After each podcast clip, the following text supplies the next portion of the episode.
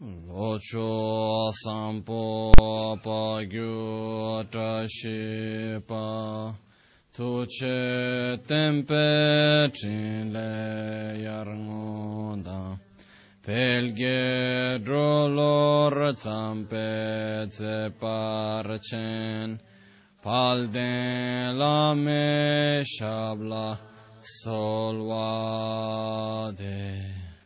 ओम आ गुरु वज्रधर सुमतिमो निश उत वरदनिश वर्षमन्य सर्वासिदे हूँ ओम गुरु वज्रधर सुमतिमो निशासा उत वरदान्यश्रेवर वर्षामन्या सर्वासि देहों ॐ आ गुरु वज्रधर सुमतिमो निशासन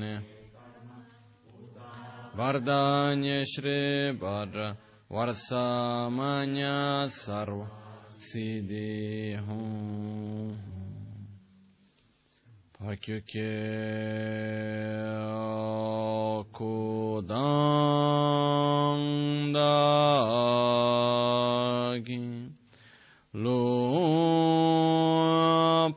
haküke sundan dagi Pakjuke tog den dag. I tejerme cinto jingilo Pakjuke kudan pa kyu ke sung da da gi pa kyu ke tu da da gi te yer me chin tu ching pa kyu ke ku dhāgīlū pākyū kēsūṃ dāndāgīlā pākyū kētū dāgī tēr mē cīntū jīngīlūṃ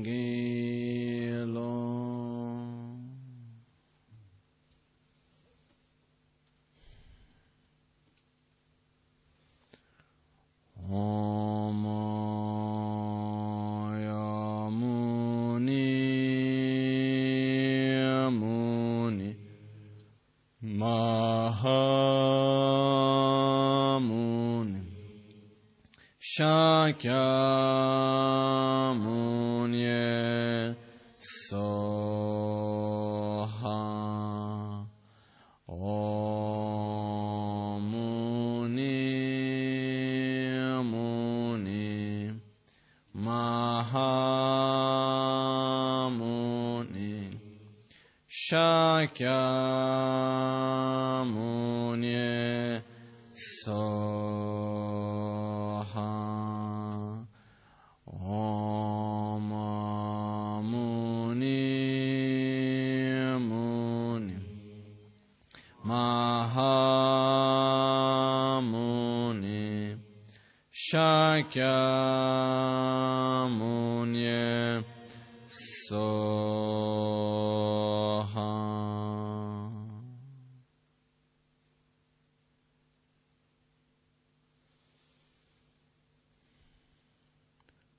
Buonasera.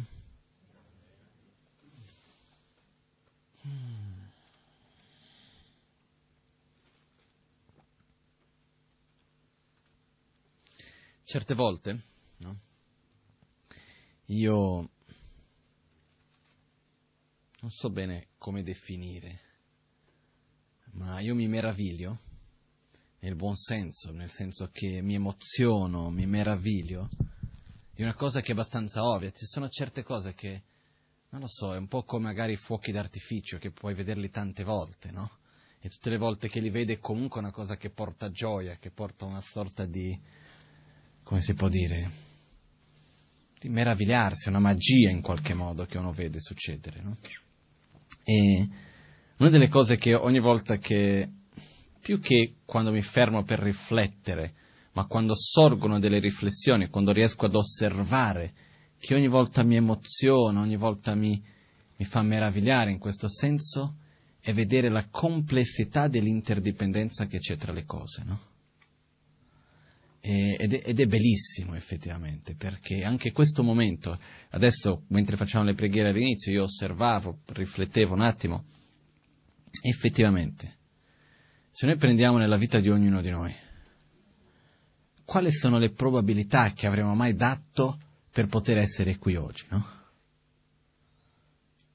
Bassissime. Per dire, io sono nato in Brasile, di una famiglia metà ebrea, metà presbiteriana. La Magancia viene dal Tibet, nacque in un villaggio in Tibet, ha lasciato il Tibet nel 63, eccetera, eccetera. Veramente, già per me stesso vedere le probabilità a principio sono basse. Poi se noi prendiamo la vita di ognuno che è qui oggi, no? non è che siamo nati in un paese buddista, dove tutti vanno al tempio piuttosto che, eccetera, eccetera, che fossimo in chiesa, dice, beh, siamo in Italia, e c'è la chiesa, è normale, tutti lo fanno, più probabile, no? Le probabilità che un italiano vada in chiesa sono molto più alte che le probabilità che un italiano vada a un tempio buddista, no? Effettivamente, quindi quello che accade è che già questo diminuiscono le probabilità che c'è per il fatto che possiamo essere oggi qui. Poi, quante sono le cose che accadono nella nostra vita che magari ci tolgono da, da, un, da, una, da, un, sentiero piuttosto che da un altro, ossia che ci danno una direzione piuttosto che un'altra direzione. No? E ci sono successe tante piccole cose nella nostra vita, lì dietro, piccole cose che hanno portato oggi ad essere com'è. E quando io riesco veramente a vedere un po' questo, che non è una cosa tanto razionale per dire la verità, ma è come quasi che sentire questa la preziosità di ogni piccola azione, di ogni piccola condizione che si è creata perché questo momento possa esistere, perché ognuno di noi possa conoscersi. No? E per me questa è una cosa molto molto bella. Quindi anche il fatto per noi di poter rigioire di questo, per me è molto importante, perché se io ci penso che adesso sto andando, domani mattina parto per il Tibet, rimango lì quasi quattro mesi a studiare ed è una cosa per me molto bella, mi fa molto piacere, eccetera, eccetera. No? Eh, però io, prima di tutto, a me in generale le separazioni da un lato non mi piacciono, da un lato mi piacciono tantissimo, per alcune ragioni. Prima di tutto perché senza la separazione, che a principio è brutta, a non sia che uno si separa di qualcosa che non vuole, che non piace, però in generale quando si parla del dolore della separazione già si va a intendere che è di qualcosa che uno piace. No? Comunque quello che accade è nel il dolore della separazione, ok, però non potrebbe mai esistere la gioia e il piacere del rincontro se non ci fosse la separazione. Questa è una cosa, quindi la separazione è quello che va a possibilitare la gioia del rincontro. Poi un'altra cosa, quando c'è una separazione, è sempre per me almeno, e credo per tanti di noi, un momento di riflessione, vedere che cosa è stato fatto, eccetera, eccetera. Ed è anche per questo che io vedo in Italia che mi fa troppo ridere. Arriva metà luglio, si deve finire tutto quello che non si è finito negli ultimi sei mesi, no? Se devi fare tutto quello che non sei riuscito a fare negli ultimi sei mesi, diciamo che in 15 giorni, 20 giorni, che sia, 20 giorni è già tanto, e finire in quest'ultimo mese quello che per tanto tempo non è riuscito a fare. Perché? Perché ci sarà uno stacco. Quindi quando avviene questo stacco, a quel punto ci riflettiamo, ah, rimarrò senza. Ed è solo quando qualcosa ci viene a mancare che spesso sappiamo dare il valore a ciò. Quindi, quello che avviene per dire, ah no, questo mercoledì devo andare perché poi dopo l'ama non c'è per tre mesi. No? Ma che cosa cambia, scusate, eh? Che sia questo o che sia quello precedente o che sia quell'altro ancora. Ma che ne sappiamo noi se io ci sarò fra tre mesi o no, se ognuno di noi ci saremo fra tre mesi o no, ma anche due, anche settimana prossima, se per quello, no? Però c'è questa cosa spesso di quando c'è una separazione è un momento un po' per riflettere. Ah, ok, quindi è passato tanto tempo, è successo questo, è successo quell'altro, cosa devo fare? Ed è anche importante poter riflettere, è anche import- importante poter rivedere queste nostre scelte. No? Io, rivedendo un attimino il tempo che sono stato qua, il, questi momenti che noi abbiamo sempre vissuto insieme, innanzitutto io posso dire per me, non posso parlare per altri, che per me personalmente, se dovessi dire tra i momenti più belli della mia vita, sono sempre i momenti nel quali posso condividere il Dharma, come questo di adesso e come tanti altri che ci sono stati. No? Io non posso lamentarmi della mia vita, c'è una vita bellissima, però non ci sono momenti più belli che quelli che sono quando posso condividere il Dharma, questo veramente. Quindi è una cosa che ho solo da rigioire e ringraziare. Però, allo stesso tempo, sono due aspetti che volevo per fare una riflessione. Uno è quello che ho già accennato prima, che è il fatto che sì, siamo qui, quante volte che non siamo stati insieme.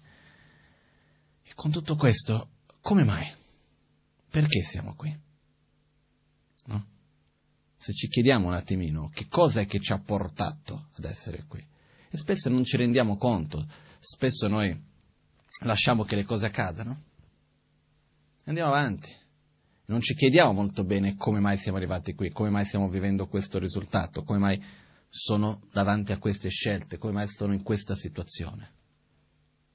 E non vedendo certe volte, non, non, non fermandoci un attimo per riflettere su che cosa ci ha portato ad essere qui, quello che accade è che dopo non riusciamo a capire il potere che hanno le scelte che stiamo facendo nel presente. No? Perché dei risultati che abbiamo vengono da un lungo processo, vengono da una cosa abbastanza, non è, nulla viene da un giorno all'altro. No? Questo mi ha fatto riflettere oggi anche perché sono stato chiamato da un regista in Brasile che sta facendo una sorta di un piccolo film, una cosa, sta scegliendo dei personaggi, tutta una cosa, adesso non mi metto qua a raccontare tutta la storia Comunque, e tra queste persone aveva scelto me una di queste. Noi ho chiesto, come mai? Me, no. Ah, perché ti conosco, conosco la tua storia. Ho detto, ah, vabbè. E, e, poi lì mi, mi, ho fa, mi ho fatto, sono fatto una riflessione, no? Io, per esempio, all'inizio, quando sono andato in Brasile nel 94, se c'era una cosa che mi dava fastidio, erano articoli in giornale.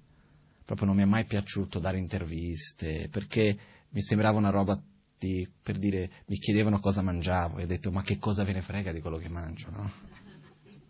Ma che beneficio c'è sapere quello, volete capire cosa io penso su questa attitudine piuttosto che quell'altra cosa? Va bene, parliamo quanto ne volete, ma parlare cosa faccio, che ora mi sveglio, quando vado a dormire, cosa faccio, se gioco a videogame o no, avevo 12 anni all'epoca, no? Ho detto, ma che cosa, che ve ne frega, vuol dire, che beneficio c'è? Invece non era questo lo scoop che stava a parlare. Era l'epoca del film di Bertolucci, Il piccolo Buddha, no? Quindi era ancora quella cosa, il piccolo Buddha brasiliano, e di qua e di là, era una roba proprio da tagliarsi le vene, no? Quindi quello che accadeva era che io mai visto, però per esempio oggi vedo questa persona che invece ha, sta facendo qualcosa di bello e sulla base di che cosa che ha avuto questa possibilità? Sulla base di questi articoli che ha avuto. In questo modo è venuto in contatto, nella sua mente ha avuto una, come si dice, una senza, un, lasciato lì un'immagine mentale, no? un'idea, e piano piano negli anni si è costruito. Quindi tanti benefici sono venuti fuori. Però io riflettevo come che certe cose, che spesso magari le vediamo, ma no, ma perché devo fare questa cosa, ma come mai? Invece poi piano piano portano tanti benefici anche. Quindi, quello che voglio dire è, non siamo assolutamente capaci e dobbiamo toglierci completamente dalla testa, perché ce ne abbiamo, l'idea che siamo capaci di controllare le cose che devono avvenire. Non siamo capaci, almeno io non sono, eh? non sono assolutamente capace di controllare come le cose devono essere oggi o come le cose dovranno essere fra una settimana, un mese, un anno, dieci anni o quel che sia. Non sono assolutamente capace. Perché? Perché io sono un piccolo, non so se si può dire in italiano agente di cambio, no? Agent of change si dice in inglese. Una piccola parte di tanti attori che ci sono nell'interdipendenza. Io sono una piccola parte, che nella mia vita è molto importante, però sono una piccola parte in tutto. Io posso controllare quello che gli altri fanno? Ma se io vado lì e evidenzio tutti gli errori dell'altro, riesco a vederlo benissimo tutti gli errori che l'altro sta facendo e se lui agisse in questo modo sarebbe molto meglio perché questo sta portando a questo, quello, quell'errore e guarda lui dovrebbe cambiare così, così, così, non dovrebbe più pensare in quel modo, non dovrebbe più dire quello, non dovrebbe più fare questo, dovrebbe fare questo, quello, quell'altro. Serve a qualcosa? Pochissimo. L'unica cosa che può servire è per capire meglio l'altro e cercare di aiutarlo. In che modo? Come Buddha stesso ha detto. Vediamo se mi ricordo il verso in tibetano. Ah. Uh...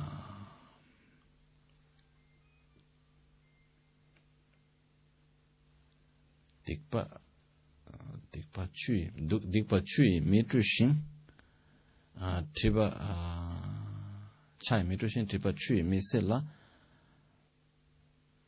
ok, adesso mi, mi sfuggono le altre due righe. Comunque il significato dei versi di Buddha le parole di Buddha è io non posso togliere i vostri veleni mentali la vostra sofferenza come lo sporco che si va a pulire con la scopa. Io non posso prendere le vostre macchie nella vostra mente, l'impronta dei veleni mentali, quelle più profonde, le abitudini più profonde della nostra mente negative, e pulirle come si pulisce una macchia, con l'acqua. Io non posso prendere le mie realizzazioni interiori e darli e metterli dentro di voi.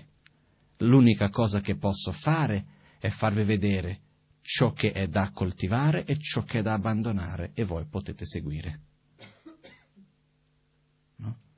Quindi quello che accade è che in tutta questa interdipendenza nella quale noi viviamo, nel momento nel quale noi realizziamo che non è solo un capire, è un realizzare.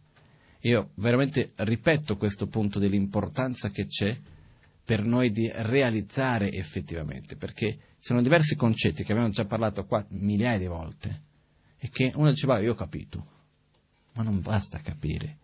Ho capito, devo ripetere, ripetere, ripetere, ripetere, ripetere finché sento dal cuore, finché quella cosa la vedo succedere davanti ai miei occhi, senza aver bisogno di ragionare per capirla.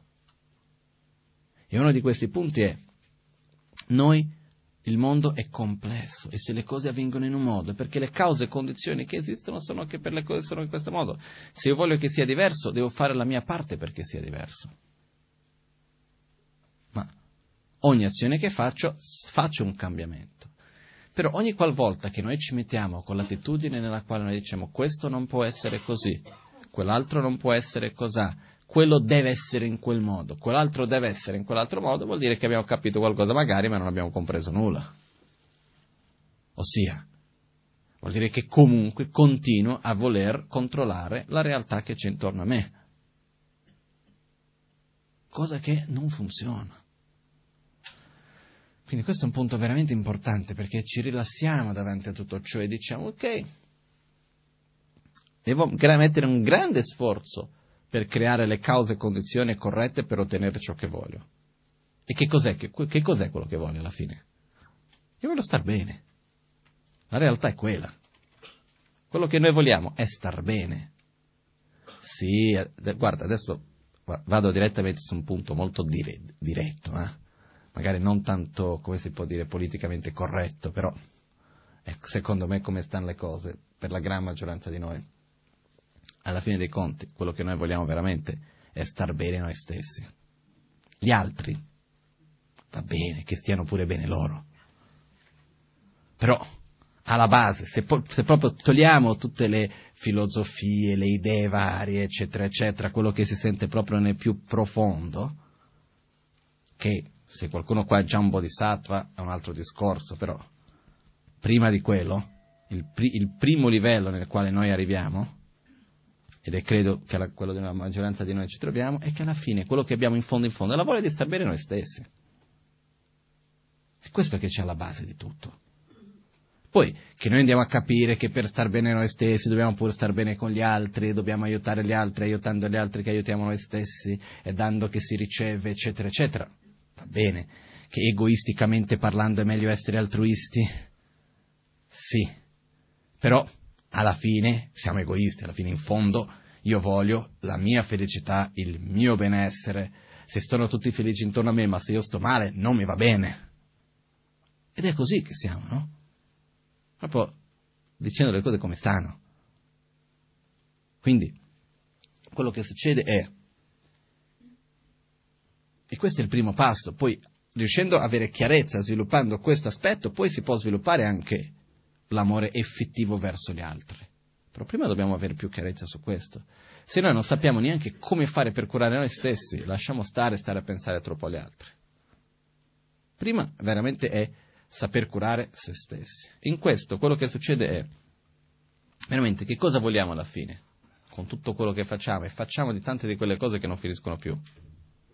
Quello che noi vogliamo è essere felici.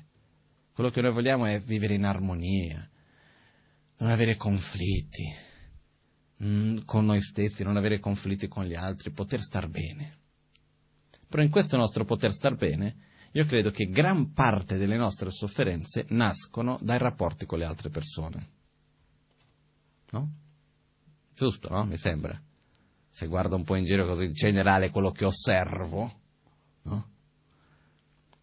Io una volta ho trovato una definizione per parlare della difficoltà dei rapporti.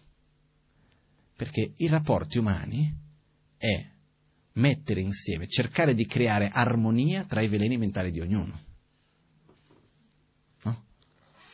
perché questa è la fine. Uno di qua, poi c'è, quando uno sta bene, è venuta volta dell'altro, è il momento dell'altro di star male. Poi c'è qua, uno c'è la gelosia, l'altro ha la rabbia, l'altro c'è questo, l'altro c'è quell'altro.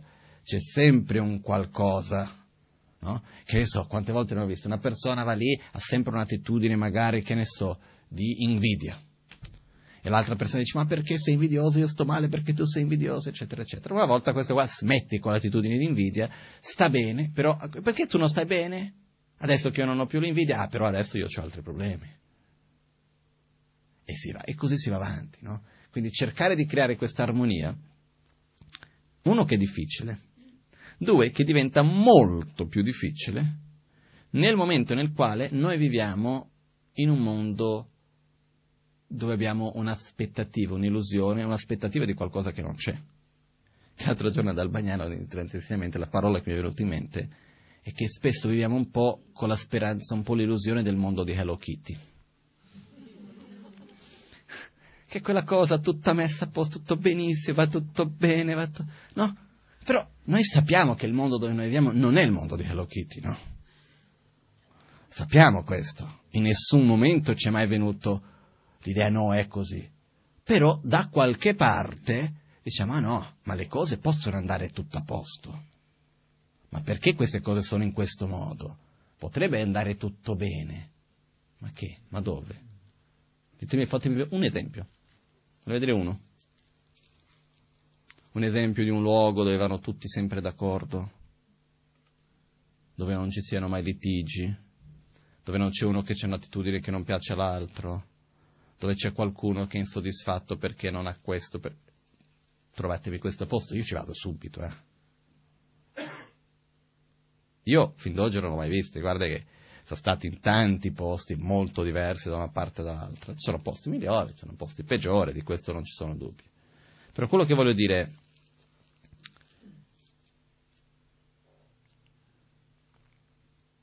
mi chiedo a ognuno, se riuscite o no a vedere, a riconoscere questo aspetto nella nostra mente, che ha questa aspettativa che effettivamente il mondo possa essere perfetto, che le cose possano andare tutto bene, che si risolvendo questa cosa e quell'altra a quel punto andrà tutto bene.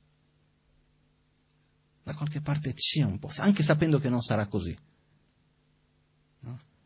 Io mi ricordo sempre una cosa che è accaduto con una persona che vuole tanto bene, ma che è stato così buffa la situazione, così all'estremo, che ha, ha fatto vedere benissimo un'attitudine che io riconosco in tante persone, in tanti momenti.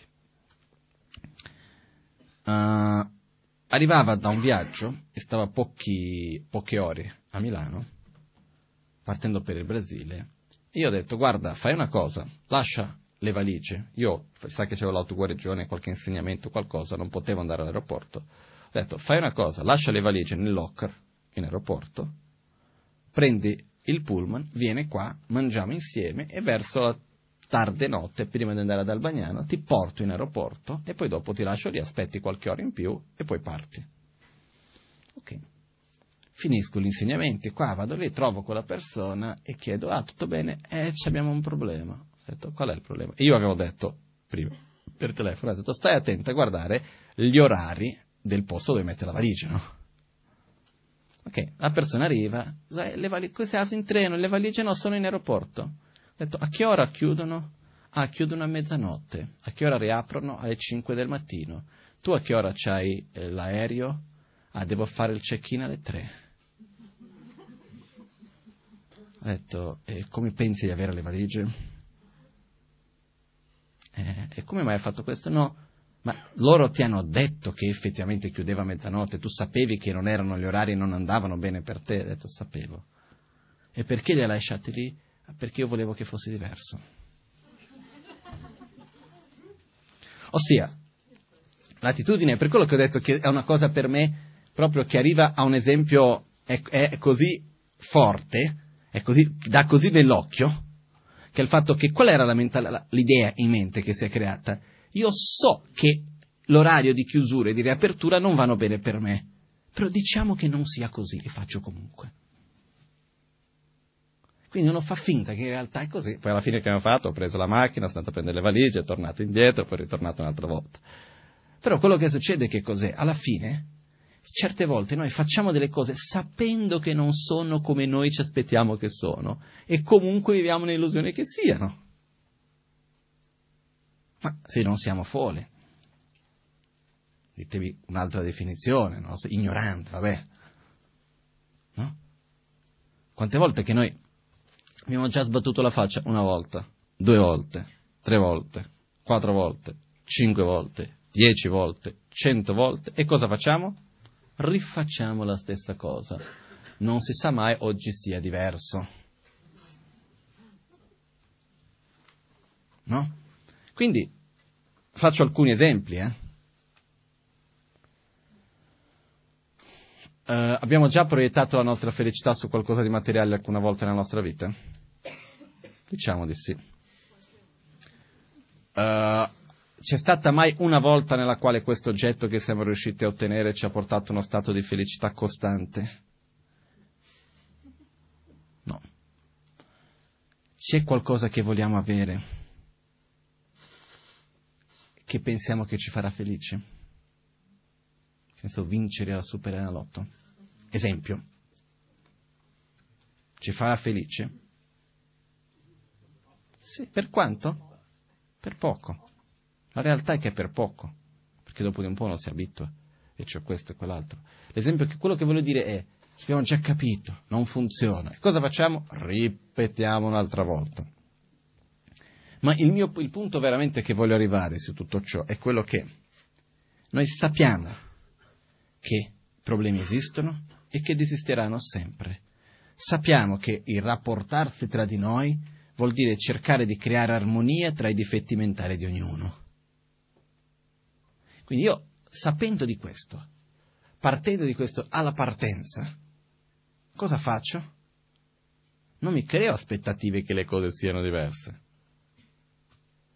Non mi creo aspettative che, ah no, lì andrà tutto bene. Io personalmente, per esempio, non ho l'aspettativa, ma che con nessuno vada sempre tutto bene perché siamo molto amici, siamo, abbiamo un ottimo rapporto, andrà tutto bene. Ma che? Ma dove? Ricordo sempre le parole di questo mio maestro che a Napoli diceva, sta insieme con qualcuno, devi fare un lavoro con qualcuno, sappi di una cosa, prima o poi litigherete. Ed è perché Io le ho detto, ma non ci, non ci credo. Ho detto, perché? Lei ha detto, semplicemente perché siete due persone diverse. E c'è un proverbio tibetano che dice, Yak Ngapchu Ragya Migya Semgya, che vuol dire 50 yak, 100 corne, 100 persone, 100 menti diverse, 100 pensieri diversi.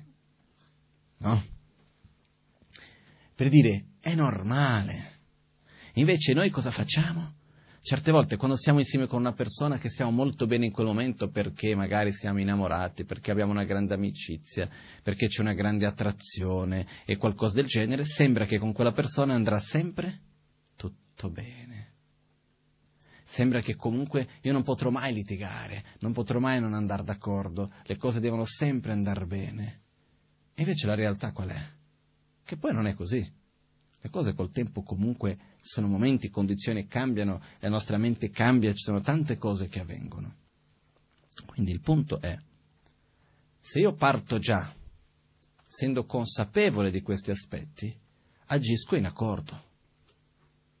Che non vuol dire che io non vado a cercare di ehm, fare qualcosa di positivo per migliorare, non è questo però io non ho l'aspettativa che debba essere tutto perfetto, che le cose devono andare tutto bene, che la persona davanti a me sia un Buddha, per dire. Ognuno fa i propri passi, nei propri tempi, sulla base delle proprie condizioni che ha.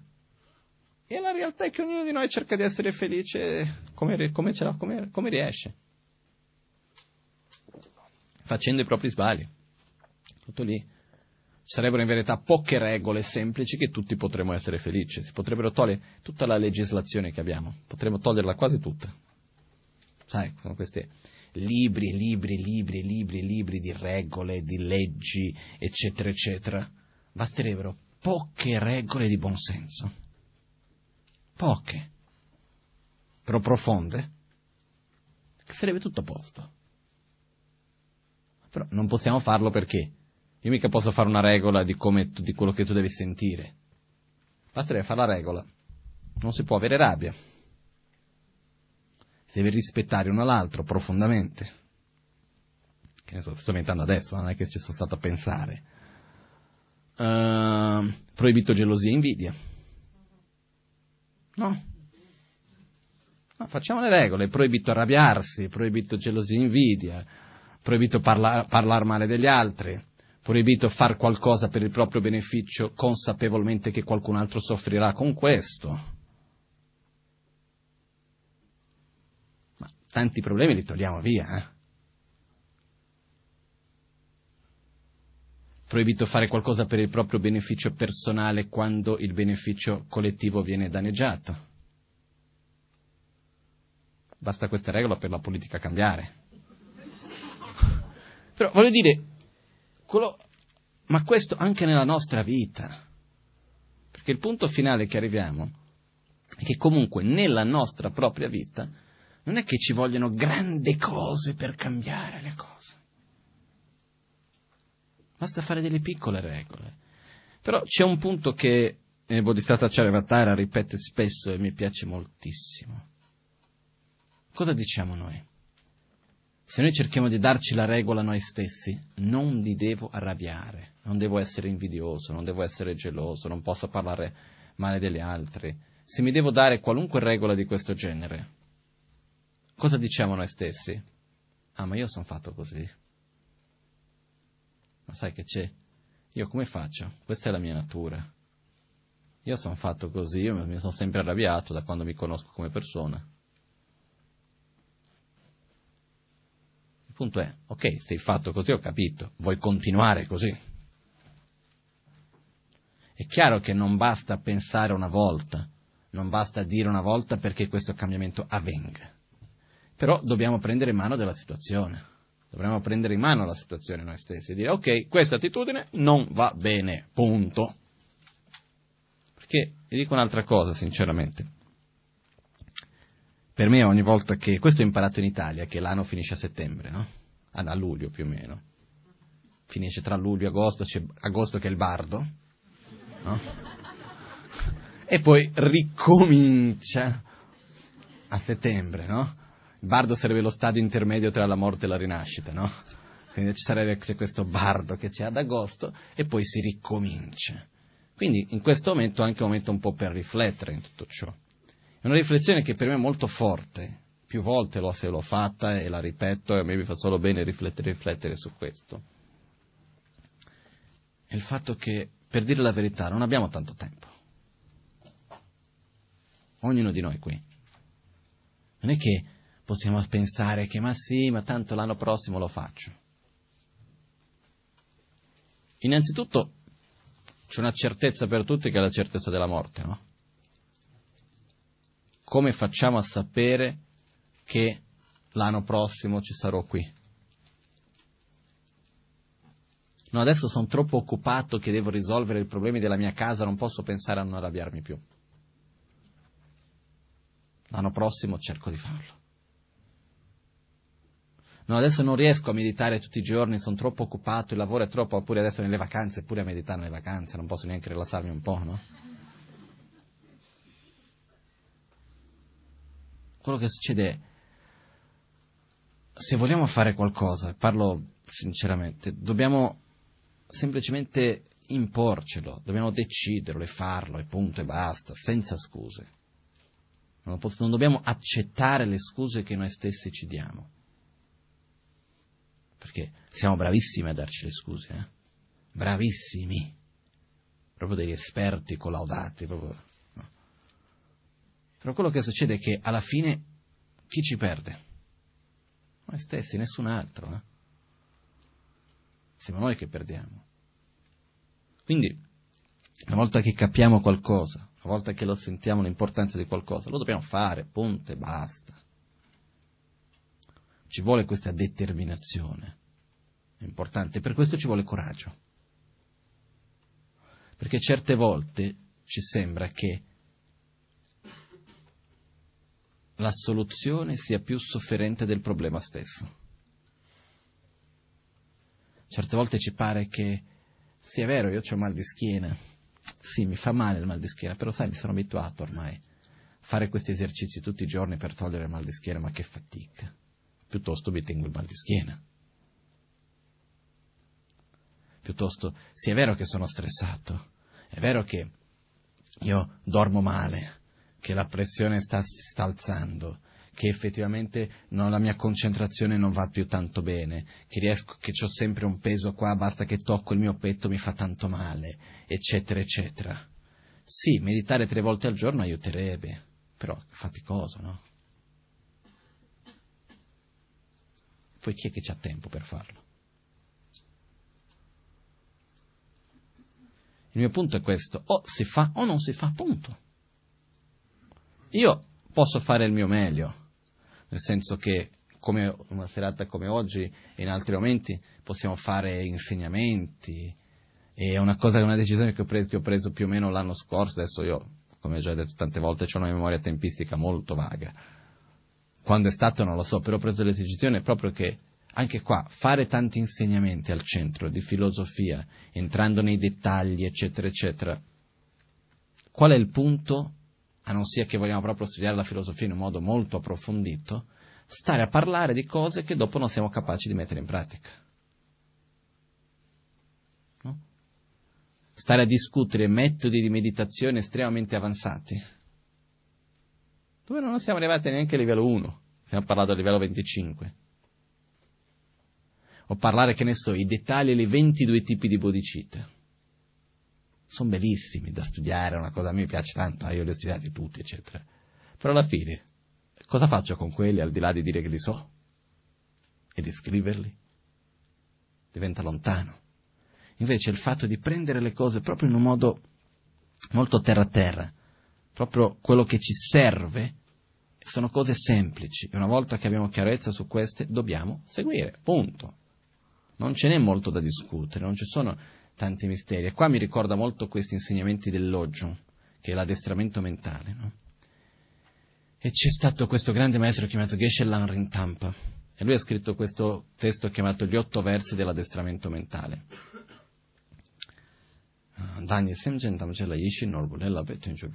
Tato Comunque, questa è la prima parte dei versi.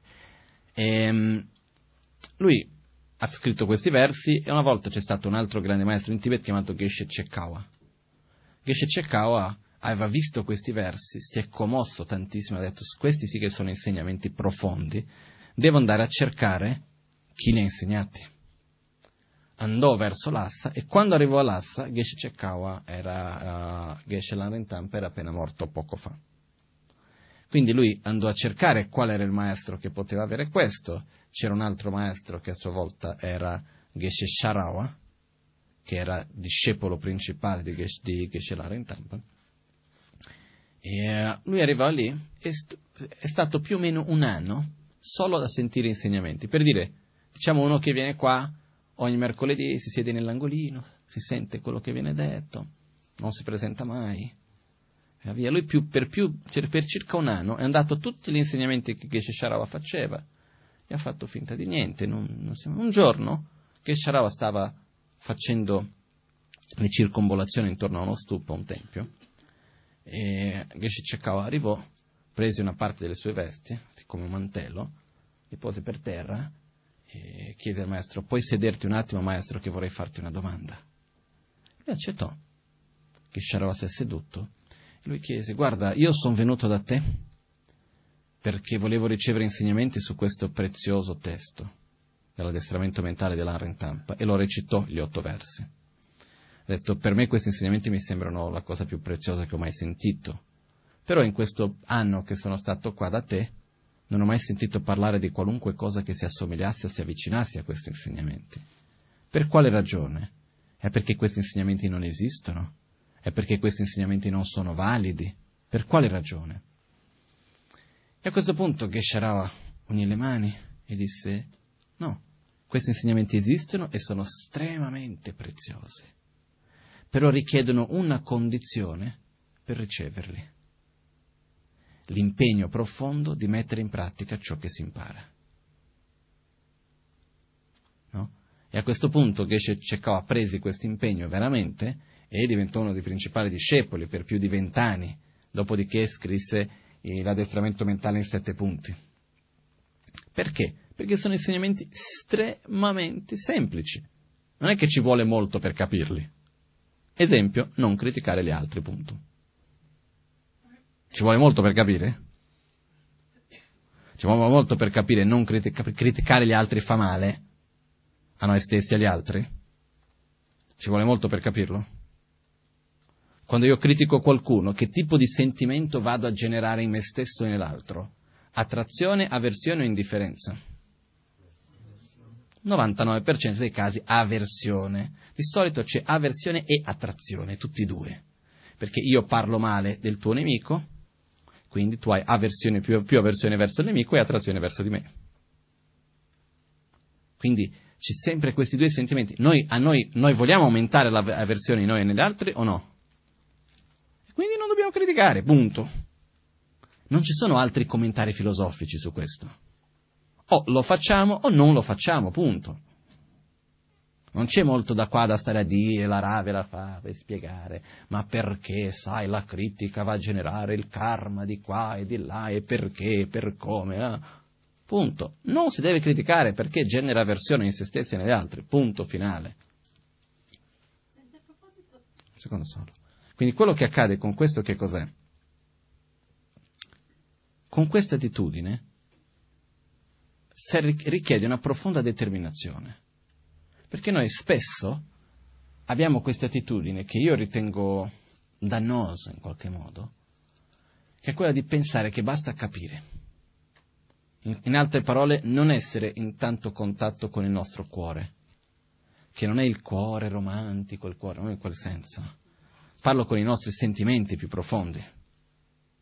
Di non osservarli, non avere coerenza, di non capire bene quello che sta accadendo dentro.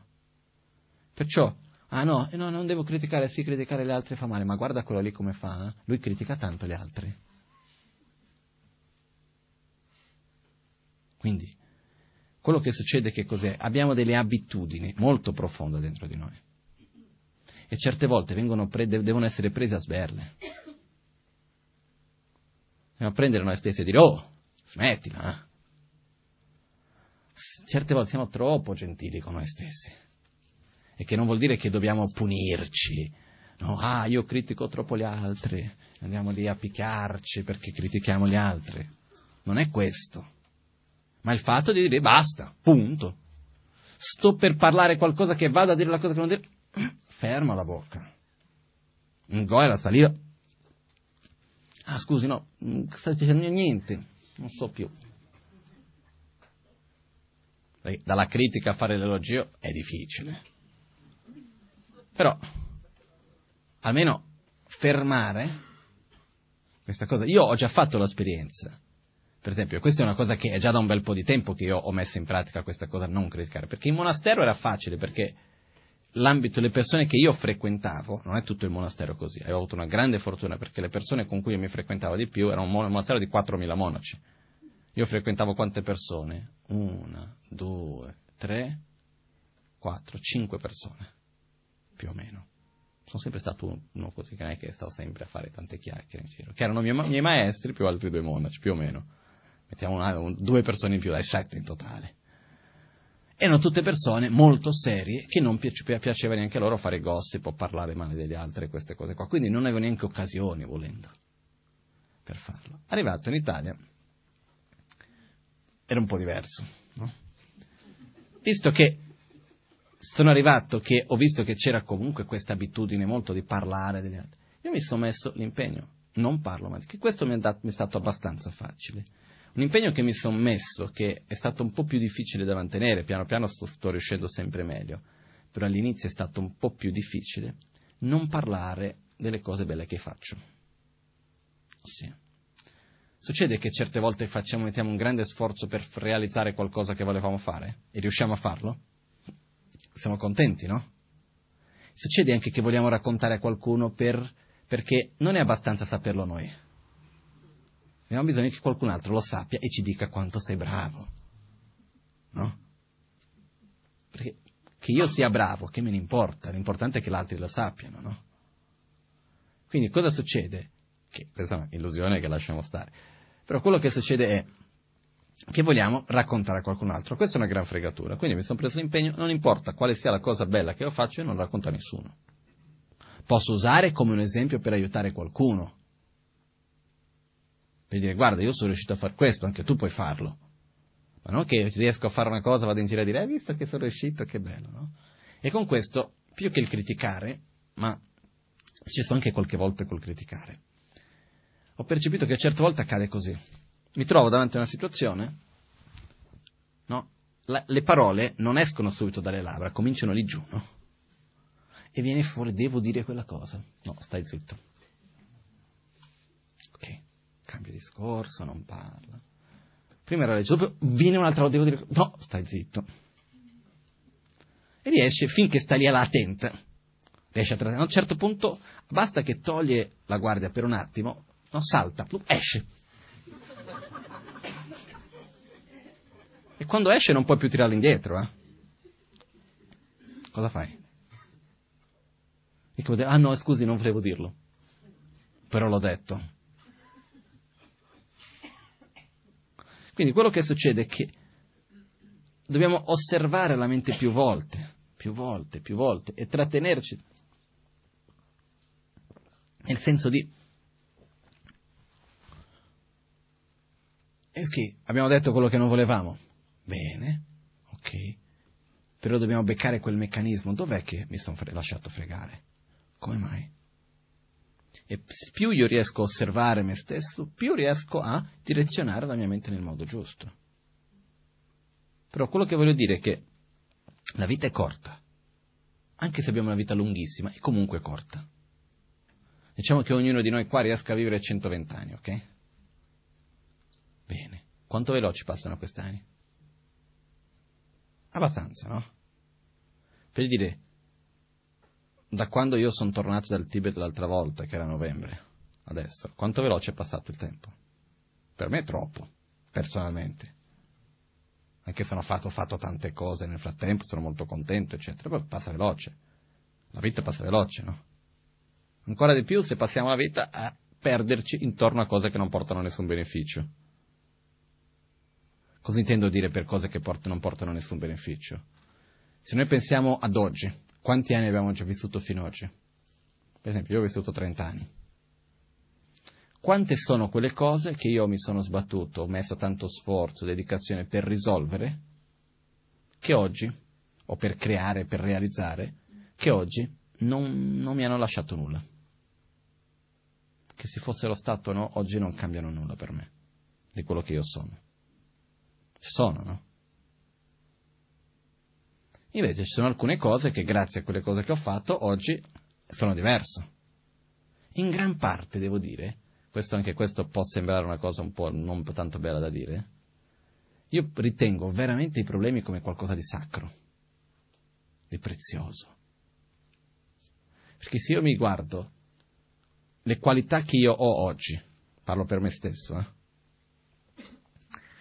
li ho acquisiti principalmente vivendo dei momenti belli o affrontando dei momenti difficili? Gran parte, de- anche momenti belli, però gran parte delle qualità che ho oggi li ho acquisiti affrontando dei momenti difficili. E per questo riesco anche ad avere una vita migliore oggi.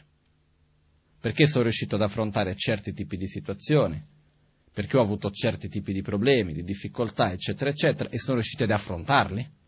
Oggi cose simili si ripetono e non mi fanno più soffrire. E ho una vita migliore, ho una qualità di vita migliore, quindi grazie a che cosa? Alle difficoltà che io stesso ho avuto prima. Quindi per me, da questo punto di vista, i problemi sono effettivamente sacri. Però, le cose che accadono, che noi facciamo e che dopo ci lasciano un segno positivo, sono meravigliose. Però ci sono tante cose invece che noi facciamo e sai, alla fine non è che cambia molto. No? È un po' come cucinare in un certo modo. Dobbiamo mangiare? Chiaramente. No? E andiamo lì. Qual è l'obiettivo principale del mangiare? A principio. È nutrirsi, no? Per dire, teoricamente, la ragione per la quale mangiamo è nutrirsi. Ok. Mangiare la stessa cosa, ossia la stessa quantità di proteine, vitamine, eccetera, eccetera, eccetera cucinate in un modo semplice, veloce, ok? È, la, è una cucina tutta super raffinata, che ci vuole tanto tempo, che devo andare a cercare gli ingredienti di qua e di là, perché questo c'è questo gusto, perché quell'altro c'è di qua, eccetera, eccetera. Passo tre ore a cucinare un piatto.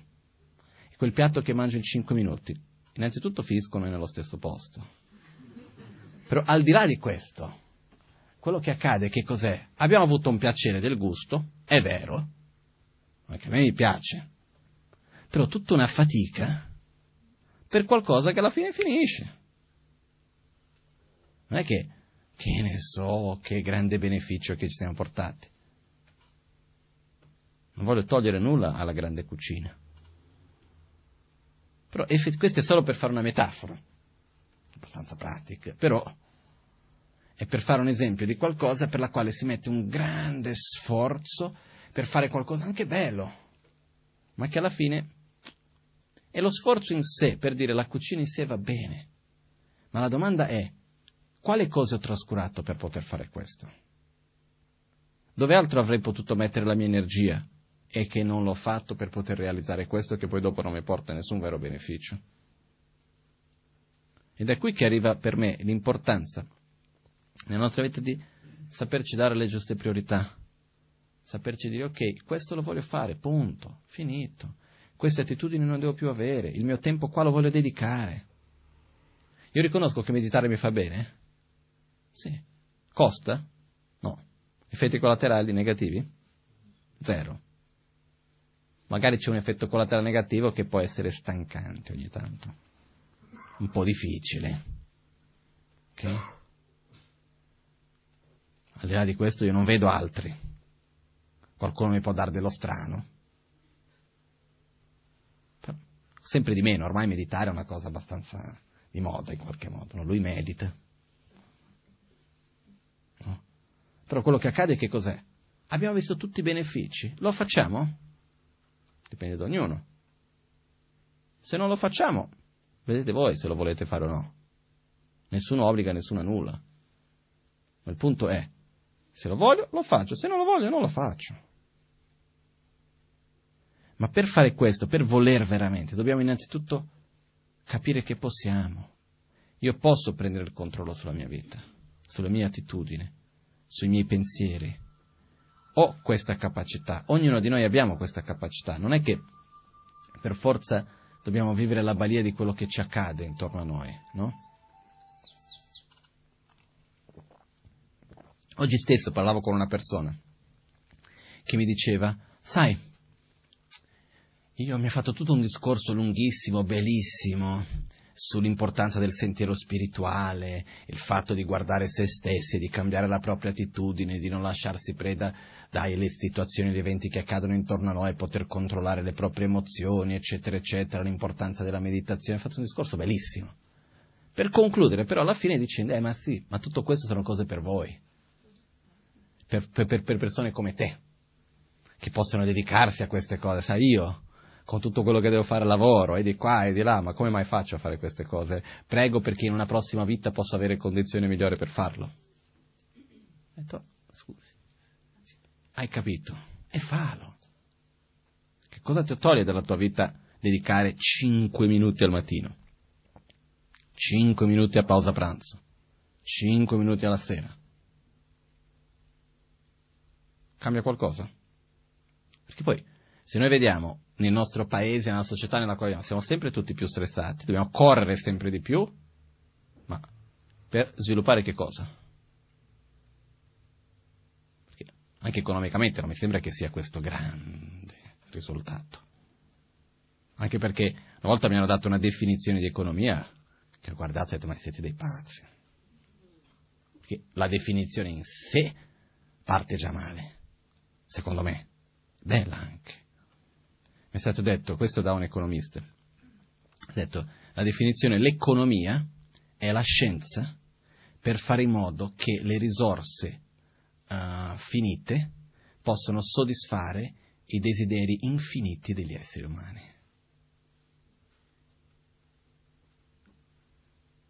Perché poi se noi pensiamo a quello, le risorse del pianeta sono finite, non è che sono infinite, però i nostri desideri sono infiniti, no? non c'è fine al desiderio, vogliamo sempre di più, vogliamo sempre una cosa nuova, vogliamo sempre una cosa migliore. Quindi l'economia è la scienza per cercare di fare questo. Ma è possibile? Quindi la realtà che cos'è? È che dobbiamo cercare di mettere una fine al desiderio, invece di cercarlo di soddisfarlo costantemente, sempre di più. Perché veramente non ci arriviamo da nessuna parte. Perché il problema non è quello che io vado a usare, io posso avere anche risorse infinite, ma a che cosa servono risorse infinite per un obiettivo infinito? Per dire, se ho risorse infinite per soddisfare un desiderio infinito, alla fine riesco a soddisfare questo desiderio o no? No, perché non mi basta mai. Anche se posso sempre accedere, non mi basterà mai. Quindi la soluzione non è andare a cercare nuove risorse e modi per poter sfruttare le risorse in un modo migliore. È lo stesso discorso che abbiamo nei giorni d'oggi sulle, sull'energia, dai mille discorsi come andiamo a generare fonti nuove di energia e di qua e di là, che va benissimo. Però parliamo anche un po' di come possiamo fare per consumare meno energia, dal punto di vista della necessità che abbiamo effettivamente di tutta questa energia che si usa. Quindi Sai, sono dei concetti così semplici, però certe volte così lontani. Per esempio, che cosa vuol dire essere ricchi? Se io posso avere tutto ciò che voglio, sono ricco? No?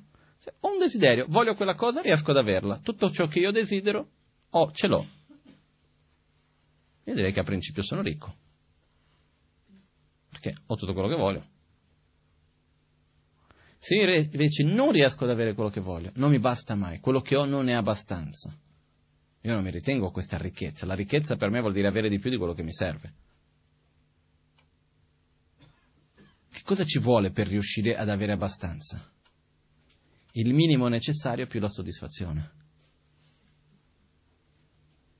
Basta avere da mangiare sano, un posto sano protetto dove vivere? Poter sostenersi avendo un lavoro sano, poter trasportarsi da un luogo all'altro. E quindi quello che accade è avere quelle, quelle, quelle cose minime e avere della soddisfazione, perché senza soddisfazione possiamo avere di tutto, non basterà mai. No? Per dire, chi ne ha di più alla fine? Chi ha dieci e sarebbe contento con otto? O chi ha mille e è scontento con mille perché vorrebbe centomila? Secondo me ne ha di più quello che ha dieci. Quindi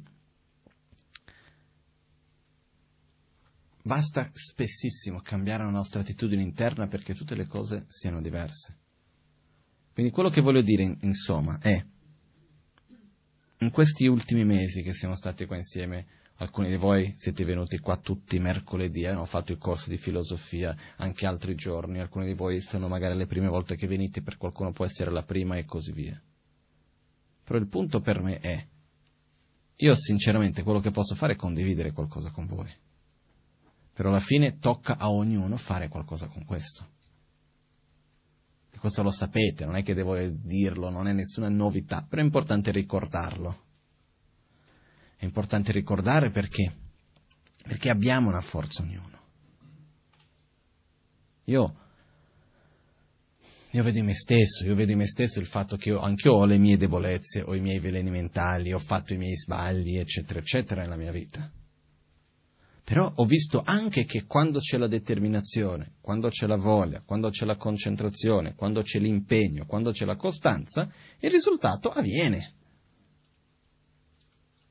In modo chiarissimo, per tutti noi. Quindi, è questo, la cosa importante è prendere e porre questa costanza, questo impegno, questa dedicazione, questo amore verso noi stessi. Dove? Ogni giorno, da quando ci alziamo. Ditemi una ragione, una, mi basta una, per la quale domani mattina non potete dedicare 5 minuti alla meditazione.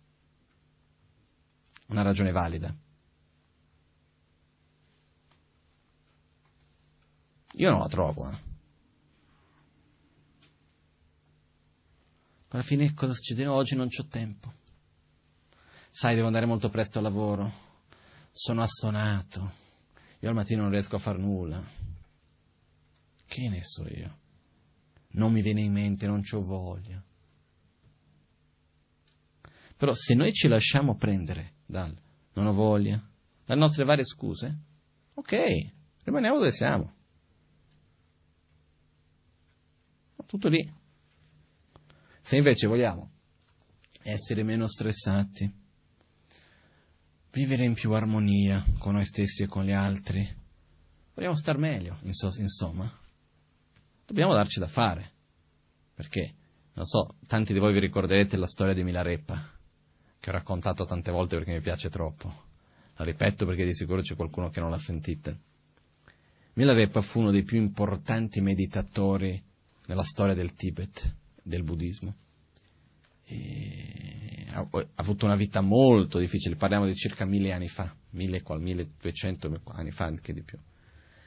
E Mielepo ha avuto una vita molto difficile, molto dura, la sua infanzia, adolescenza e dopo eh, anche all'inizio di quando era adulto, eccetera. Poi dopo invece ha seguito un sentiero, ha trovato un grande maestro, ha cominciato a meditare, dopo una lunga storia. Comunque, la vita di Milarepa intera esiste un libro che in italiano esiste bellissimo che la racconta. Però al di là di questo c'è un passaggio nella vita di Milarepa che mi sa che nel libro non c'è neanche, in italiano, che è verso la fine della vita. E Milarepa è nella fine della sua vita. Io ho sentito questo, non l'ho mai letto, questa, questa, questa storia mi è stata raccontata da Sua Santità il Dalai Lama in un insegnamento sul Guru Yoga dell'Amazon K al monastero di Sera, una decina di anni fa. E succede che Milarepa arriva verso la fine della sua vita, era già abbastanza anziano, e c'era uno dei suoi principali discepoli chiamato Re Chumpa che stava partendo per un lungo viaggio e sapevano di non ritrovarsi più perché Milarepa era già molto anziano, non è come adesso che io domani parto per il Tibet, prendo il volo e dopo di 12 ore sono arrivato.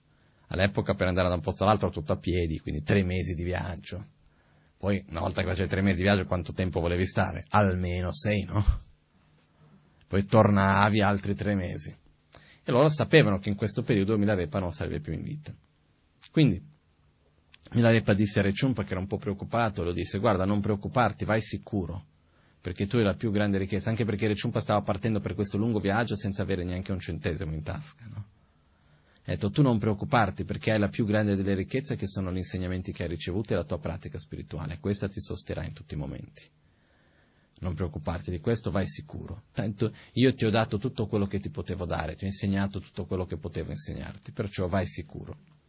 Reciumpa partì. Passati alcuni metri, non so, una quindicina di metri che Reciumpa aveva andato, Milarepa disse, oh aspetta un attimo, aspetta un attimo, Reciumpa vieni qua ho dimenticato di darti il più importante di tutti gli insegnamenti. Reciumpo disse, oh, però, come mai? Arriva con grande rispetto verso il maestro Milarepa, si abbassa, no? Per fare così, Milarepa fa un passo indietro, si gira a lui, dà le spalle, alza la gona e fa vedere il sedere. Gli fa vedere il sedere e nella storia racconta che era un sedere brutto, perché era come il sedere di una scimmia, tutto ruvido. Perché questo? Di così tanti anni e anni e anni che Milarepa ha vissuto nella caverna seduto sulla pietra fredda a meditare perché non c'era soldi neanche per comprarsi un cuscino. E ha passato degli anni e anni e anni a meditare su questa pietra, no? E quindi aveva il corpo rovinato da questo. E quindi Milarepa si girò e disse a lui, ricordati di una cosa, non esistono risultati senza sforzo. No? E questa è la realtà dei fatti. Ma guardiamoci intorno a noi. Ditemi una cosa che si può realizzare, ma realizzare, senza metterci nessun sforzo. Nell'ambito della, dell'arte, per dire suonare uno strumento, sviluppare una capacità fisica, anche prendiamo il più bravo giocatore di qualunque cosa, deve allenarsi o no? E come? O il musicista, lo scrittore, piuttosto che prendiamo qualunque professione, qualunque conoscenza, qualunque cosa che si vuole realizzare nella vita. Ci vuole fatica, no? Fatica nel senso costanza, sforzo, dobbiamo mettere energia perché le cose avvengano. E quando è che riusciamo a mettere energia perché qualcosa avvenga? quando diamo la vera importanza a quella cosa. Se noi non diamo giusta, il giusto valore, se noi non diamo la priorità affinché quello avvenga, non avverrà. Non metteremo il nostro giusto sforzo perché avvenga. Punto e basta. Io posso dire sì, è vero, è importante. Sì, però se non è nella mia lista di priorità, tra le prime, non avviene. Quindi questo è importante, se noi vogliamo fare certe cose, per esempio cambiare certi atteggiamenti nostri, deve essere nella nostra lista di priorità. E qua c'è un concetto che viene trasmesso dal Bodhisattva Charvatara che secondo me è bellissimo. Dice, se noi dovessimo mettere, io faccio un po' una traduzione, non è proprio così che viene detto, però se noi mettiamo nella nostra lista di priorità che cosa è più importante per me,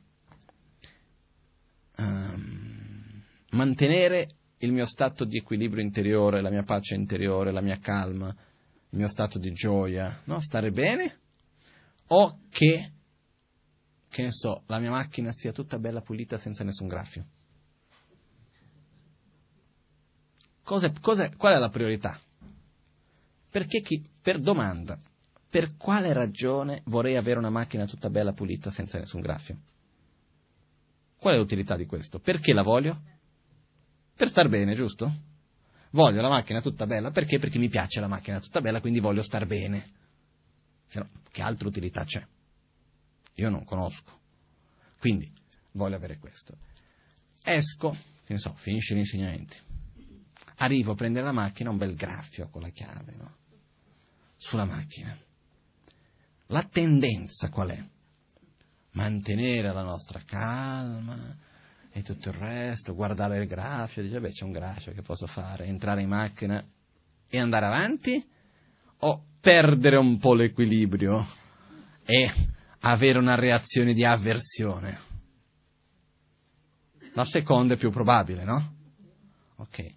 Quindi, nella pratica, qual è la priorità? Mantenere la nostra calma interiore o avere la macchina senza graffi? Nella pratica, alla fine, la priorità è avere la macchina senza graffi. Nella pratica. Perché? Perché perdiamo, diamo più valore. Se io perdo la mia pazienza e sto nervoso e perdo il mio stato di calma interiore perché c'è un graffio nella macchina, vuol dire che io do più valore a che non ci sia un graffio nella macchina e che io mantenga la mia calma interiore. È la stessa cosa se qualcuno ci viene e ci critica. Io ti chiedo, ma a te ti importa quello che l'altra quella persona pensa di te? No. E perché te la prendi? Ah, perché queste cose non vengono dette. Oh, sono state dette. Non devono essere dette, l'ha detto, e poi fare qualcosa no. Però nel momento nel quale io me la prendo, vuol dire che io do valore a quella persona, io do valore a quello che è stato detto, do importanza a quello che... Vuol dire che per me è molto importante quello che quella persona pensa di me. Quindi certe volte abbiamo delle incoerenze tra il nostro modo di agire e il nostro modo di pensare. E dobbiamo cercare sempre di più di togliere queste incoerenze. Avere chiarezza, ok, sì, effettivamente per me la mia priorità è la macchina senza graffi più importante che la mia calma interiore. Però devo cambiare questa priorità. Effettivamente per me è più importante che le persone dicano quello che voglio e mi trattino nel modo che voglio che la mia calma interiore, la mia pace interiore. Perché? Perché è così come agisco, però voglio cambiare queste priorità. Però nel momento nel quale noi veramente ci chiediamo con chiarezza qual è la mia priorità, andiamo a capire la mia priorità è mantenere il mio stato interiore di pace, di stare bene. E succede qualcosa di brutto, di spiacevole, di qualunque cosa. Noi guardiamo verso quella cosa e ci chiediamo, ma, ma mi conviene, ma per questa cosa devo rimanere male? Ma questa cosa qua, ma cosa vuoi che sia? Devo dare così importanza, devo mettere così sul pedestallo, si può dire così in italiano, no? Mettere così sul pedestallo questa cosa, dare tutta l'importanza verso questa cosa qua che è accaduta ma mi pare. Ma chi se ne frega? Ma lascialo stare. Qual è il più grande, come si può dire, disprezzo che si può fare, la, ossia la reazione più, uh, come mi viene la parola, di disprezzo in qualche modo che si può dare a qualcuno che ci critica. Indifferenza, fregarsene profondamente. Perché se tu vieni e mi dici t- tutti i colori, io dico, e quindi? Ok, vuoi dirlo? Dillo. E proprio non me la prendo. Questo vuol dire che non ha funzionato, che non do valore a quello che come tu agisci. Però noi dobbiamo proprio avere, dare la priorità al nostro stato interiore. Io questo non voglio perdere la mia calma interiore, non importa. C'è il traffico, c'è il traffico. Quando è stato mercoledì scorso che sono tornato dal Bagnano, no? Partito da qua che cos'erano le 11. È arrivato un traffico di almeno 50 minuti all'uscita di Milano. C'è il traffico, c'è il traffico, c'ho sono, ho sono. E che posso fare? Ho fatto la pugia, ho cominciato a recitare le preghiere, no? E sono qua. Se no mi addormentavo. Però quello che voglio dire è proprio il fatto di qual è la priorità delle cose saper dare la priorità a ciò che veramente importa. Che cosa è star bene? Io voglio star bene. Io voglio essere in armonia con me stesso. Io non voglio perdere la pazienza, io non voglio diventare nervoso, io non voglio reagire con violenza. Però se non reagire con violenza, non essere nervoso, uh, stare bene con me stesso, eccetera, eccetera, deve per forza dipendere, secondo me, dalle condizioni esterne, vuol dire che è un, un obiettivo impossibile. Se nella mia lista di priorità la priorità è le condizioni esterne, vuol dire che comunque non riuscirò mai a ottenere quelle interne. Invece se la mia priorità è stare bene interiormente, poi esteriormente le cose si fanno. Oggi va in questo modo, domani va in quell'altro. Ogni tanto va bene, ogni tanto va male, è così. Ogni tanto si va su, ogni tanto si va giù, le cose cambiano, le cose avvengono in tanti modi diversi. Però mantenere un nostro obiettivo interiore, una nostra calma interiore, questo è molto, molto importante. Questo è proprio questo livello di priorità per noi. Cosa voglio? Poi posso cambiare mille cose esterne, posso cambiare certe attitudini, posso fare mille cose, però avere questa priorità interiore. questa è una cosa. Un'altra cosa che volevo anche, questo era uno dei punti principali che volevo condividere oggi. Un'altra cosa che mi veniva anche in mente è che una delle cose più difficili per noi da cambiare sono le abitudini. Perché?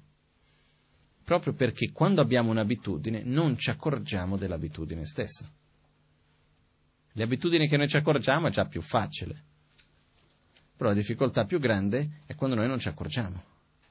Esempio, il modo di parlare, il modo di pensare, di muoverci, di guardare. No? Faccio un esempio. Può succedere che io nella mia vita ho un momento di particolare difficoltà. O che ne so, altro esempio. Io per un periodo della mia vita ho, in, in certe situazioni della mia vita, vivo con una persona che mi tratta senza rispetto. Quindi cosa succede? Io finisco per reagire in un certo modo o perché è un momento estremamente difficile e quindi sono più nervoso, o perché c'è questa persona che mi tratta in un certo modo, quindi io finisco per reagire in un, certo, in, un, in un altro modo anche. Piano piano arriva un momento nel quale quella condizione di difficoltà non c'è più. O mi trovo in una situazione dove non sono con quella persona che di solito mi tratta male. Però quando vado a parlare, quando vado ad agire, quell'esperienza precedente ha un impatto su di me o no? Totale. Però che cosa accade? Io finisco a parlare come quell'esempio che ho detto, no? Una persona che viene, sta parlando in un modo arrabbiato, tu vai e dici, ma perché ti sei arrabbiato? Ma guarda, non è successo niente, mica devi arrabbiare, ma io non sono arrabbiato. E quindi se non sei arrabbiato non parli in questo, ma io non sto parlando in nessun modo strano. E lo stai facendo e come?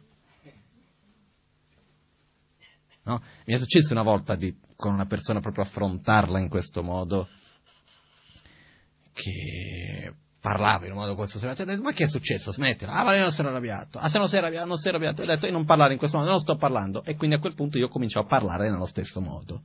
Perché mi stai parlando così? Ma perché lo stai parlando anche a te, che, che c'è di male, no? Io posso parlare in quel modo, ma tu no, eh? Che se io parlo non sono arrabbiato, ma se tu parli tu sei arrabbiato. Eh, dove siamo? Ma certe volte serve per farci capire. Perché quello che accade non è che sia necessariamente cattiverio, questo, abitudini. Il modo di parlare, il modo di rispondere. Per esempio in Cina, mi fa troppo ridere, agli inizi, prima delle Olimpiadi, con le Olimpiadi sono cambiate le cose, hanno fatto una cosa di educazione di massa proprio. Prima di questo, ovunque andavi, ai primi anni che andavamo in Cina, la, doma- la, risposta, qualunque domanda facevi, qualunque cosa chiedevi, la prima risposta era meglio. No. Poi veniva sì, veniva va bene, ok, però in generale appena chiedevi qualcosa, appena andavi in un posto, eccetera, eccetera, almeno questa è la mia esperienza personale, eh? Noi era diventata anche una battuta, meglio e puyao, non voglio e non c'è no. Era questo, ovunque andavi. Perciò io mi sono abituato. Andavi in un posto, chiedevi qualcosa, no. Respira, respira. Ok, rifai la domanda. Due, tre volte finché diventa sì. La rifai in un altro modo, spieghi un po' meglio, vai in un altro modo. Ma questo cos'è? È un'abitudine. Adesso io ho visto che con le Olimpiadi hanno proprio spinto tantissimo il modo di dover trattare, quindi adesso la risposta è più sul sì. Che, no, è cambiato, è cambiato, questo veramente è cambiato questo atteggiamento. Comunque, quello che accade è che voglio dire, abbiamo tante abitudini, il nostro modo di parlare, principalmente, il modo come rispondiamo alle persone. No? Per esempio, anche le espressioni stesse che noi usiamo hanno un potere. Non è vero che le espressioni non hanno un potere. E quindi dobbiamo stare attenti anche su quello. Quali sono le espressioni, le espressioni che noi usiamo?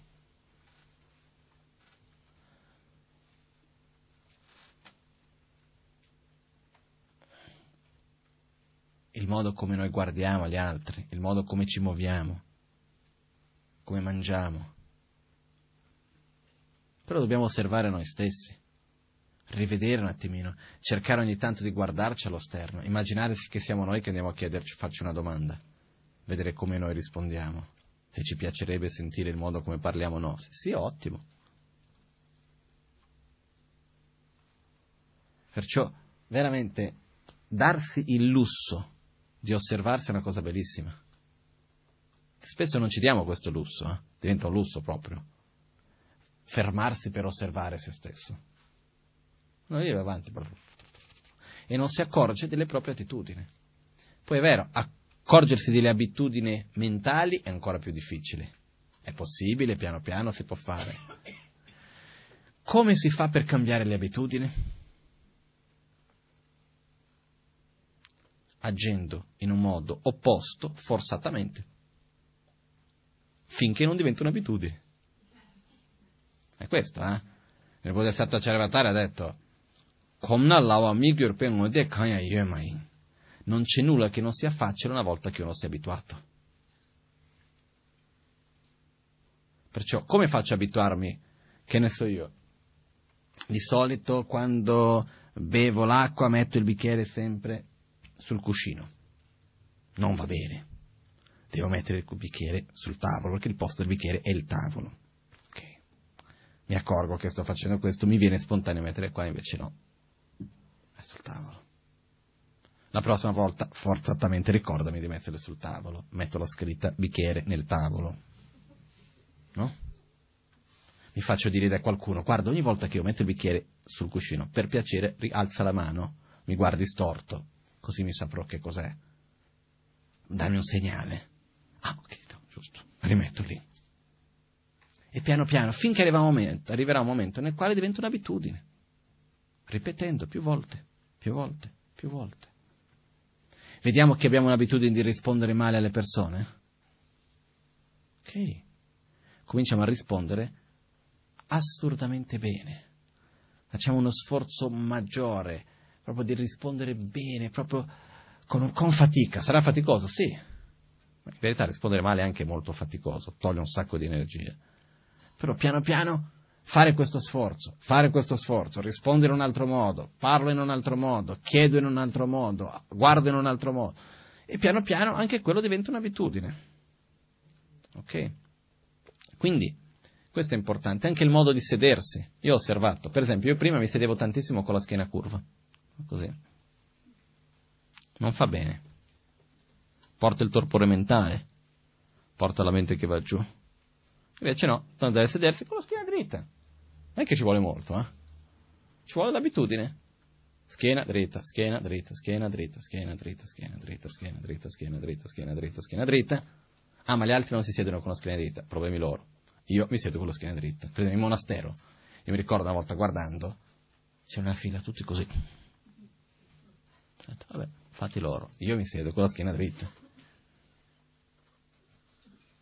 Perché che gli altri facciano qualcosa o che non facciano non è una scusa per quello che io devo fare. Eh? Che certe volte diciamo, perché che io devo essere il buono quando tutti fanno i cattivi? E che domanda mi fai? A te ti piace fare il cattivo? No. Pensi che sia giusto fare il cattivo? No. E perché? A quindi punto fa il buono, mica devi fare il buono perché gli altri fanno il buono, no? Quindi sono tante cose in questo genere, però è proprio il fatto di osservare innanzitutto che è una scelta che faccio, vado avanti con questa scelta e ottengo i risultati, punto, finito. Ok? Quindi in questi mesi che non ci sarò, uh, ci sarà comunque Francesco qui al centro, altre attività, però ricordatevi sempre di una cosa, ci dobbiamo tutti ricordare. Gli insegnamenti sono una cosa, sono belli, a me piace andare a ricevere insegnamenti e tutto il resto è bello, però il risultato avviene dalla pratica. Ascoltare è bello quando riusciamo ad assimilare le parole, farle diventare concetti chiari che portiamo verso il nostro cuore e li trasformiamo in azioni. Ok? Questo è importante. E questo si può fare come? Ripetendo. Né una, né due, né dieci volte, ma centinaia di migliaia di volte. Per esempio, adesso ci sono le vacanze, no? che succede? Poniamoci un obiettivo per la vacanza. Questa vacanza sarò gentile con tutti. Perdo l'aereo, sono gentile. Trovo uno seduto dietro di me che mi sa spingere, sono gentile. Non ci sono scuse per non esserlo. Prendo un obiettivo, proprio fissarsi un obiettivo. Queste vacanze non c'ho scuse per non fare mezz'ora di meditazione al giorno. Mi pongo e li faccio, punto. Senza farsi troppe menate. Ah no, magari perché, sai, magari non è la pratica giusta per me, non so meditare tanto bene, non è il modo giusto di fare. Tutte scuse per non fare. Se vogliamo fare, ci sediamo, facciamo, punto e basta. Quello che sappiamo è già abbastanza. Per un bel po'. Man mano impara, migliora e va avanti. No? Un po' con questo poi concludo. Io ho un mio difetto che devo vedere la abitudine che parlo troppo. Però, eh, una volta è venuto un ragazzo, eravamo in, in Nepal, viene da me un brasiliano e dice guarda io ho trovato un maestro di una tradizione che era prima scomparsa, tutta una cosa speciale di qua, di là, andiamo a trovarlo? No. E perché no? Guarda, io ho un grande rispetto verso di lui e verso tutte le tradizioni, però, per dire la verità, ma appena riesco a mettere in pratica quello che il mio maestro mi dice. Perché vado a creare altri impegni? Se riesco a mettere in pratica quello che c'è qua, è già abbastanza per fare tantissimo.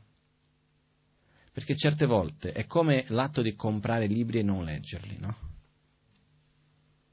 L'importante è averli. No? Questo vedi me stesso, io ho tantissimi libri, mica li ho letti tutti. Ah, ma tanto sono lì. Ce li ho.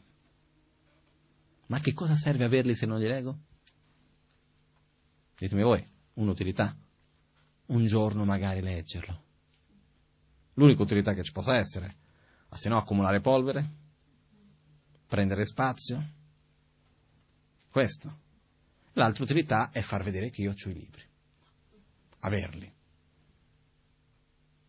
La stessa cosa è ricevere insegnamenti. Qual è l'utilità di ricevere insegnamenti e non metterli in pratica? Ditemi voi. Qual è l'utilità di saper come meditare e non meditare? Io non vedo nessuna utilità.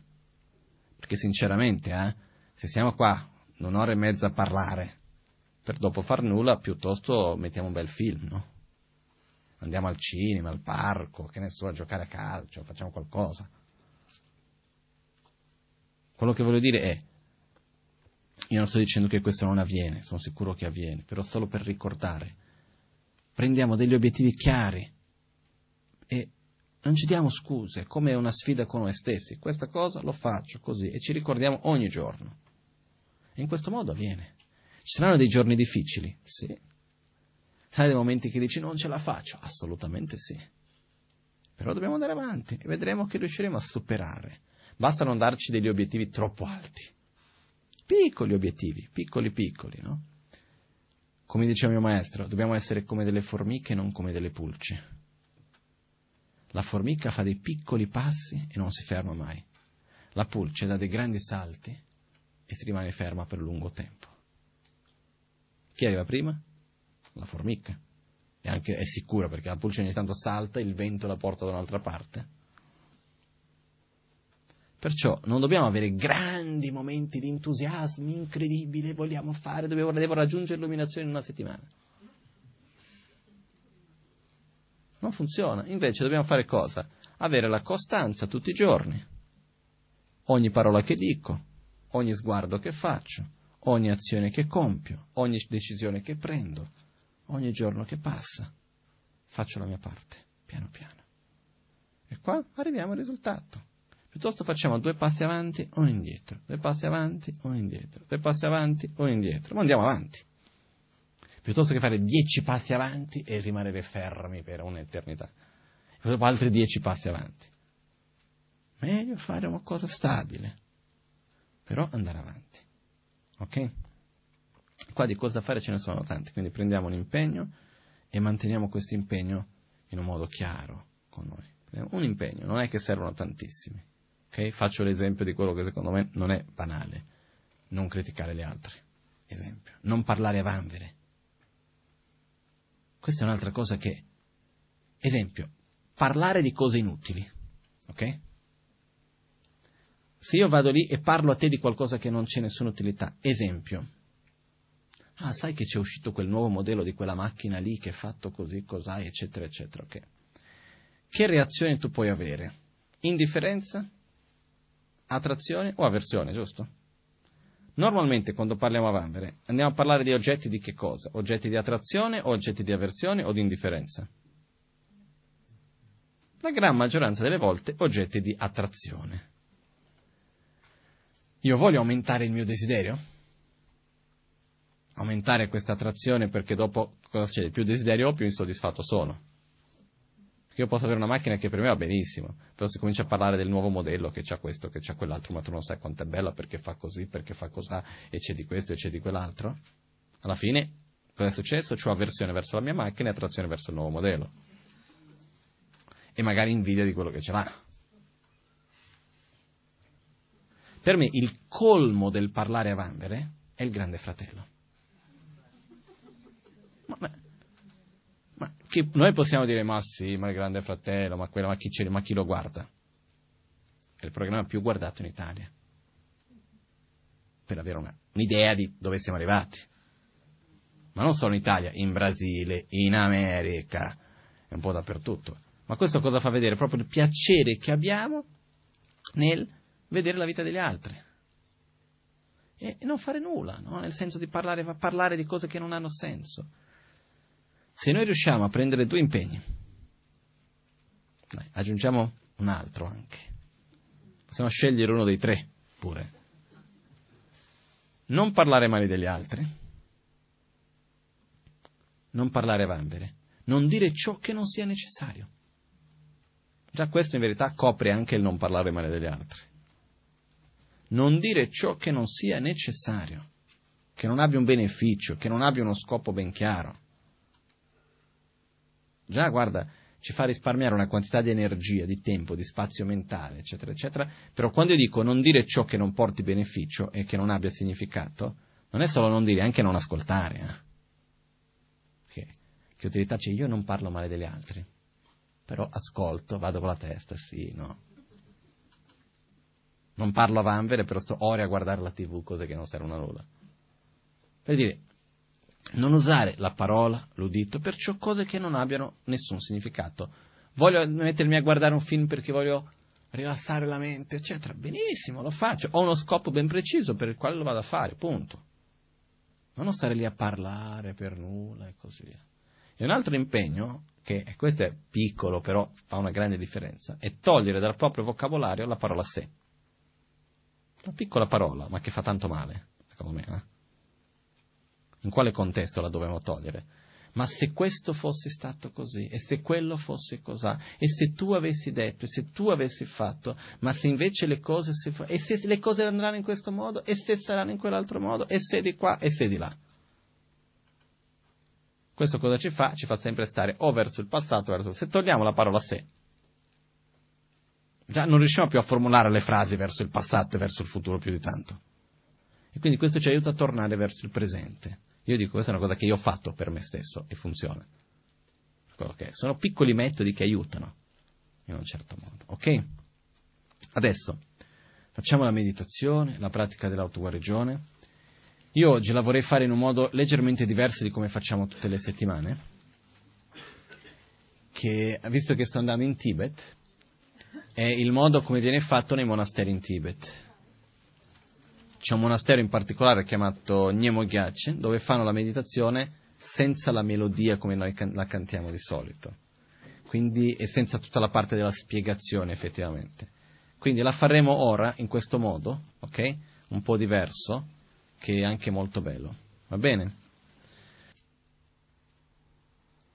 All'alba o al tramonto, di notte o durante il giorno Possono i tre gioielli concederci le loro benedizioni. Possono aiutarci ad ottenere tutte le realizzazioni e cospargere il sentiero della nostra vita con molti segni.